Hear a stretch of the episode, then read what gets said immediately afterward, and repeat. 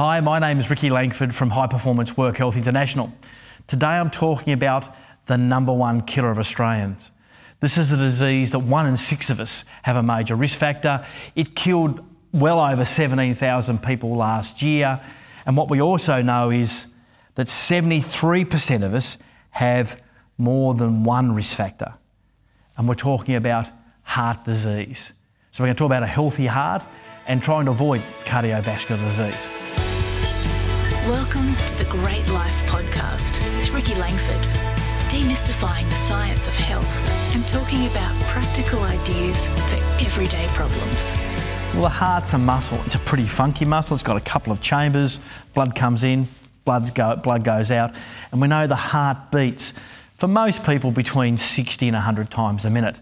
That means it beats about 100,000 times a day, which means over the average lifespan, which for males is about 80 years old, for females about 84 to 85 years old, that's somewhere between two and a half and three billion beats over your lifetime.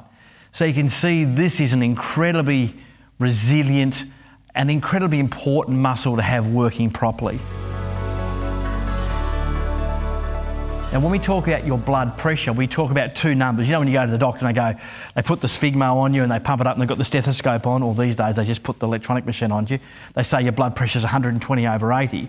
Well, that top, top number called the systolic pressure is the pressure exerted when your heart beats. So when your heart beats, it pushes the blood out, and that's the maximum amount of pressure that's being forced through your arteries, pushing that bolus of blood through.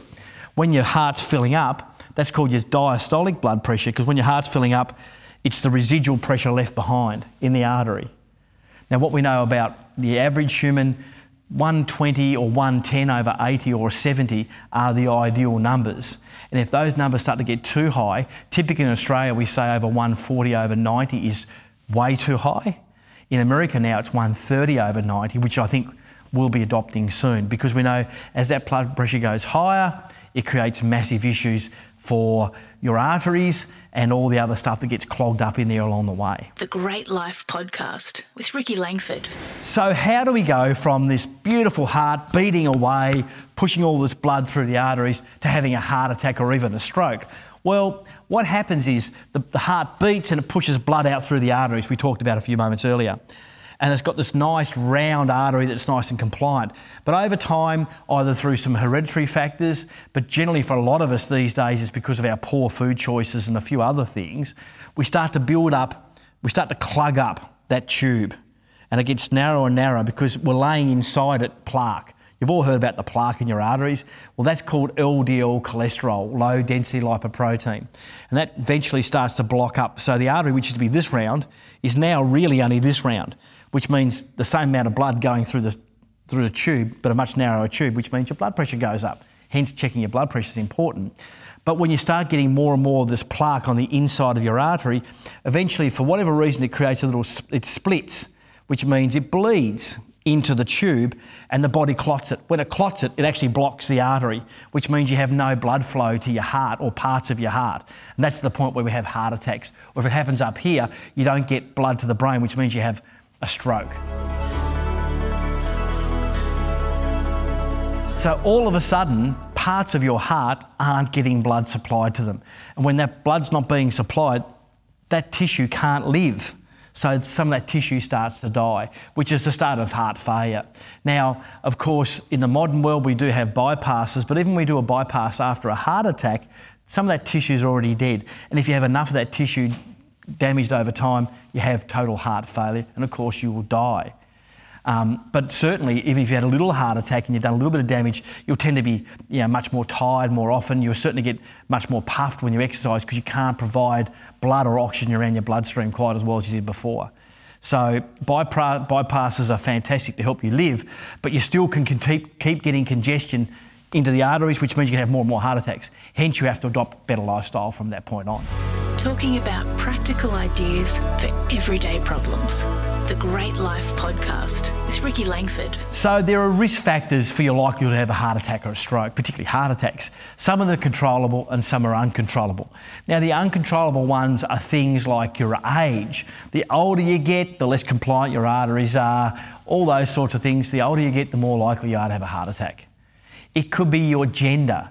So we know men are more likely to have heart attacks than women. We know your cultural background. So, for instance, um, if you're an Indigenous Australian, we know that you're much more likely to have a heart attack than uh, an Anglo Saxon white is likely to have at the same age. You're much higher risks. We know people come from uh, East Asia, so we're talking uh, Indians, uh, people from Pakistan, Sri Lanka, Bangladesh, they, we, they have much higher levels of heart attack or, or stroke, um, or it can be your genetic background. So it's, that's why it becomes really important to understand what your mother, your father, your brothers and sisters, your grandmothers and great grandmothers uh, and, grandfathers' histories look like when it comes to the health. Because if you've got high blood pressure in the family or, or diabetes in the family, the risks start to go up. So knowing your genetic background, your ethnic background, understanding as we get older, and of course, as a male, you're more likely to have a heart attack than a female.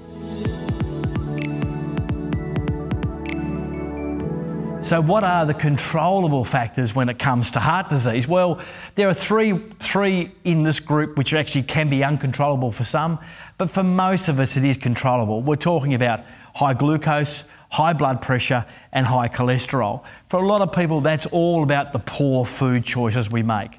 Eating lots of the really rubbish foods, highly processed food, uh, cooking at high temperatures with really cheap oils but generally just not eating the right sort of food. Remembering if it grew out of the ground, walked across the ground, or swam, and it's unbastardised, typically it's pretty good for you. Then, of course, there are things like the shape of your body. So we know if you divided your waist by your hip measurement, so the waist for men is roughly through the top of the belly button, and for women it's the narrowest point between the last rib and the top of the pelvis. And if you divide that by the widest part of your bum measurement, which is your hip measurement, that ratio for men should be below 0.95 and for women below 0.85. So if my waist was 90 and my bum measurement was 110, well, I'm laughing because I'm in the 0.8s. But if it gets above, it gets above 0.95 for men or 0.85 for women, we know your risks go linear. That's why we talk a lot about the waist measurement for men being below 94 centimetres, ideally, and for women below about 82 centimetres. If it goes over 90 for women or over 100 centimetres for men, that's when the risks go out of control. We can control that. And again, it's the same old message good food and a bit of exercise and some decent sleep. So then we've got two other controllables. One is smoking. Now, all the smokers are out there going, here we go, yes, we know it kills us and all that sort of stuff. But of all the things that you can modify very quickly, I know it's not easy, but have a massive impact on your risk for heart attack or stroke, it's getting rid of the cigarettes. So, smoking is a massive risk factor for almost everything that's bad in health, but for heart disease, it's massively impacted. And we know there's still about 13% of the Australian population smoking every single day. Then, of course, there's alcohol intake. Now, we know alcohol's not great for us, but there is a positive correlation between too much alcohol and heart disease, stroke, and whatever else. So, remember, I talked about it in another video quite recently about being for men, two standard drinks a day, five days a week. And for women, one standard drink a day, five days a week. But remember, you need to have two alcohol free days for both men and women. If you're able to stay at that level, or even better, maybe even slightly less, we know your risks dissipate away. So we can control whether we smoke, whether we drink too much, whether we exercise, whether we eat too much rubbish. They're all very much controllables. They're not that hard to control if you've been really bad at it for a long time, but that's all part of that process of becoming more resilient over time. So, heart disease is the biggest killer of Australians, and all the associated issues that come with that, that come together to be heart disease, really ruin a lot of our quality of lives as well, which is the ability to do the things that we go and earn money to do, to enjoy ourselves with our friends or family or our sport. So, what can you do really easily? Well, that is stop smoking. Don't drink too much alcohol. Lose lose five percent of your body weight. So if you know if you lose five percent of your body weight, you reduce your risk by about up to about thirty percent of having a heart attack or a stroke. It might be to control your stresses and your anxieties because we know when you're stressed, it puts your heart under more pressure and increases some hormones that increase your risk of a heart attack. But also, you need to eat fibre in your food because fibre in your food is the one thing that's like a pipe cleaner, cleans out all the nasty cholesterol in the bloodstream, stops you from digesting some of it, and controls your blood pressure and your, and your blood sugar quite to a certain degree as well. So, eating real food. So, it's about minimalising the things that we can control and the things that we can't control, making sure they're being checked on a regular basis.